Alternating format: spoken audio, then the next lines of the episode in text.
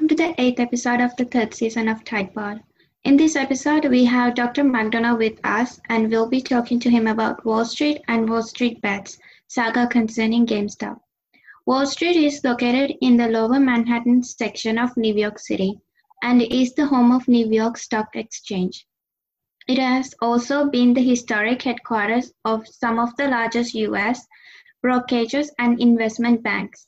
GameStop is an American electronic retail company that is known for offering video games and entertainment products. The company has been struggling for the past few years. Starting early 2019, as demands for physical video game has gone down with people opting for online purchases instead. But in a turn of events, Reddit used in a form hashtag Wall Street Bets found by Jamie Rothstein have united and skyrocketed GameStop stocks to save the company. Beating Wall Street has its own game. Recently, Reddit users in the forum Wall Street Bets have united and roughly quadrupled the stock price of the struggling video game retailer GameStop. Is this this is causing hedge funds to lose money rapidly. Can you please explain the situation from an economic perspective for our listeners who are maybe unfamiliar with stocks and hedge funds for what this means? On the one hand, it was the role of social media through Reddit in in um, motivating um, a lot of uh, relatively small investors to kind of act in in unison, and then it was also the development of the um, Robinhood trading platform, which um, makes uh, investing um, basically much more accessible to um, to small um, in, investors, and and it's very um, uh, user friendly and um, and uh, appealing to um, in some cases to to youth.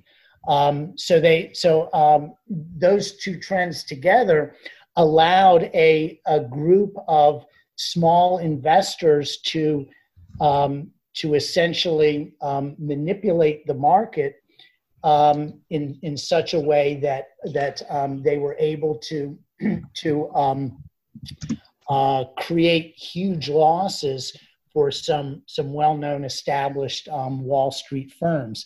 And and what they did was, um, you know, when when when you're investing, you're making a, a bet on the direction of of um, value the direction that that a value is going to is going to go in and, and often we think of it we're, we're betting for um, for the value of a stock to rise. We buy a stock because we expect its value to rise.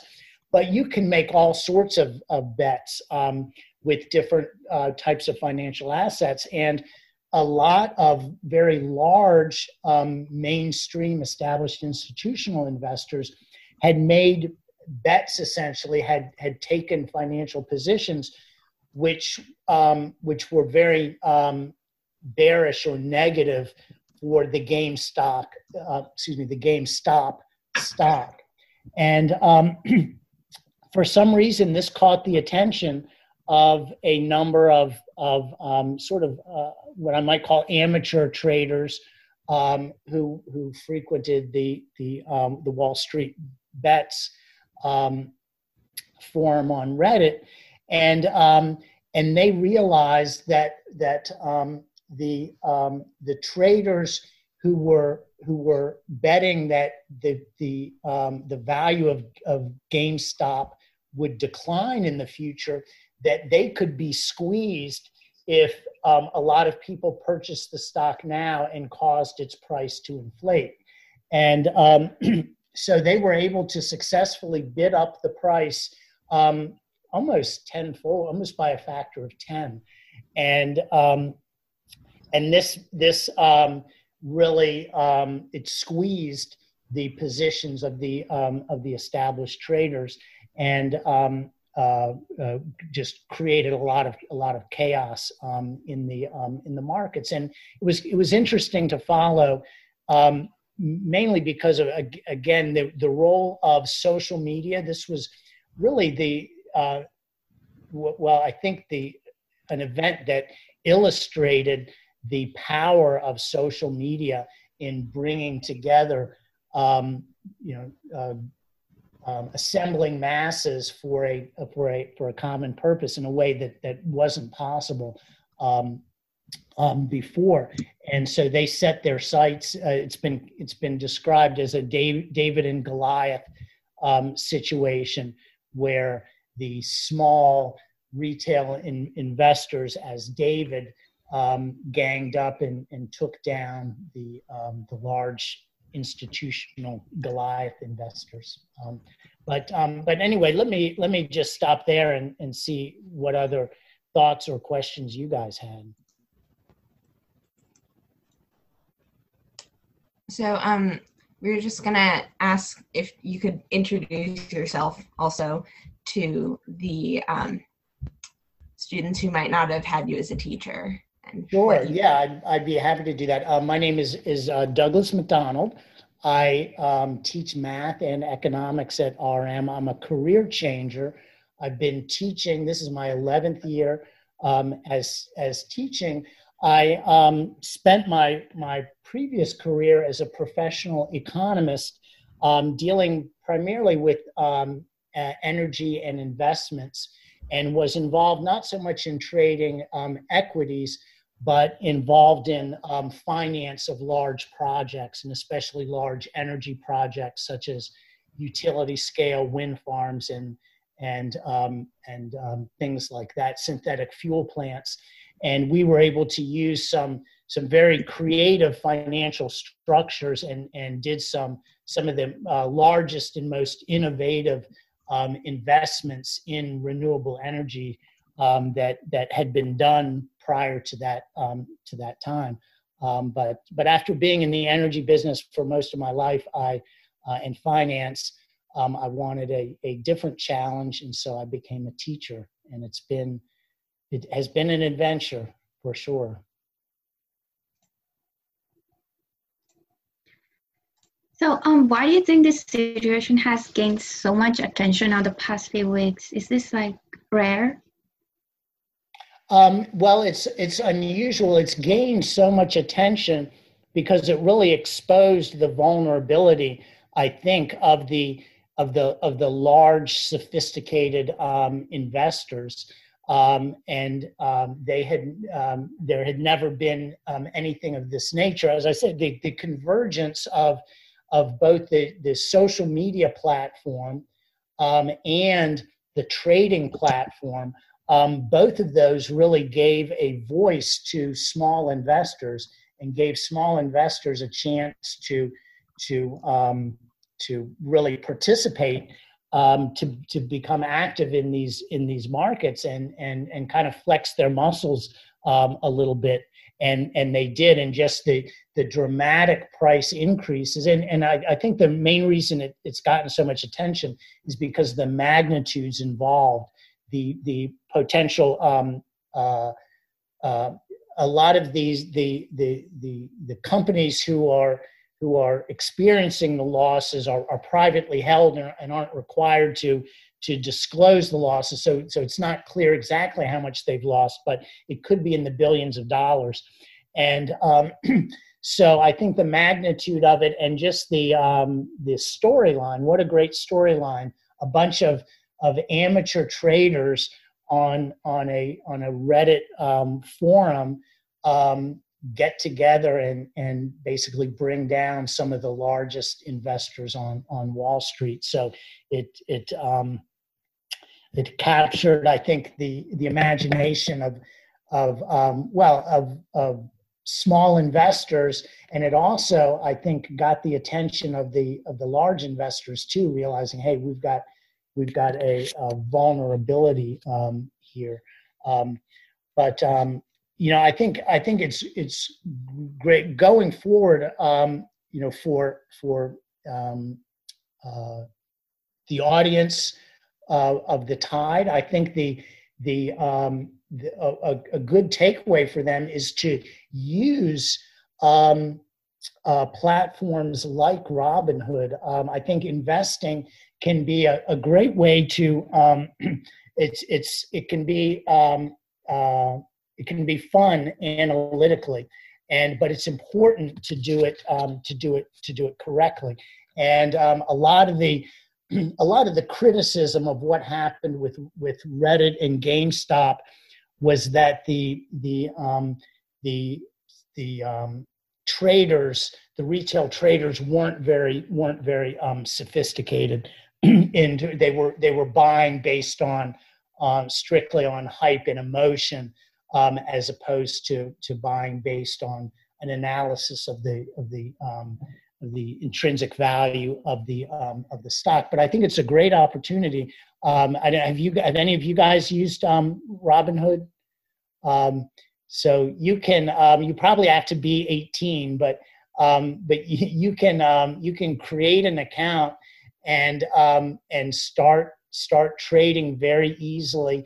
And the way they the reporting features and the account management features they make it makes um, trading stocks almost like playing a video game um, in a way. And i know you know friends with their robinhood accounts are always you know they're they're they're, they're sort of tracking them um, you know throughout the day on their phones. And um, and it's kind of it's it's um, it's it's great. I think it's good for the markets to to have this kind of um, um, increased participation. It's good for market efficiency and, um, and, and competition and transparency. So I think it's good for the markets and it's good um, potentially for um, for investors, especially young investors who are who are sort of just getting in the game and and might not be able to you know open a full scale brokerage account um, in order to trade stocks, and it just makes it much easier um, to um, to do that.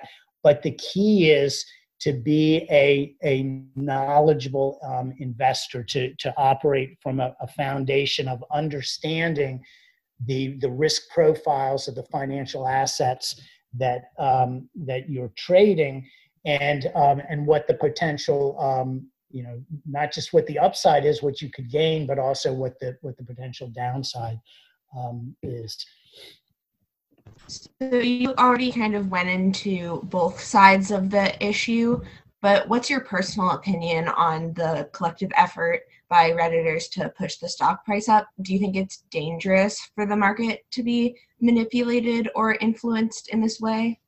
Um, so that's a good question, and, and you know, it's, I've, the the jury is still out. I mean, well, let me put it this way: there are there are different perspectives on whether what happened constitutes manipulation. And I think I, I use that word. I should be careful to use it because it it, it has a legal con- connotation and it's and and it's um, uh, there are laws against it.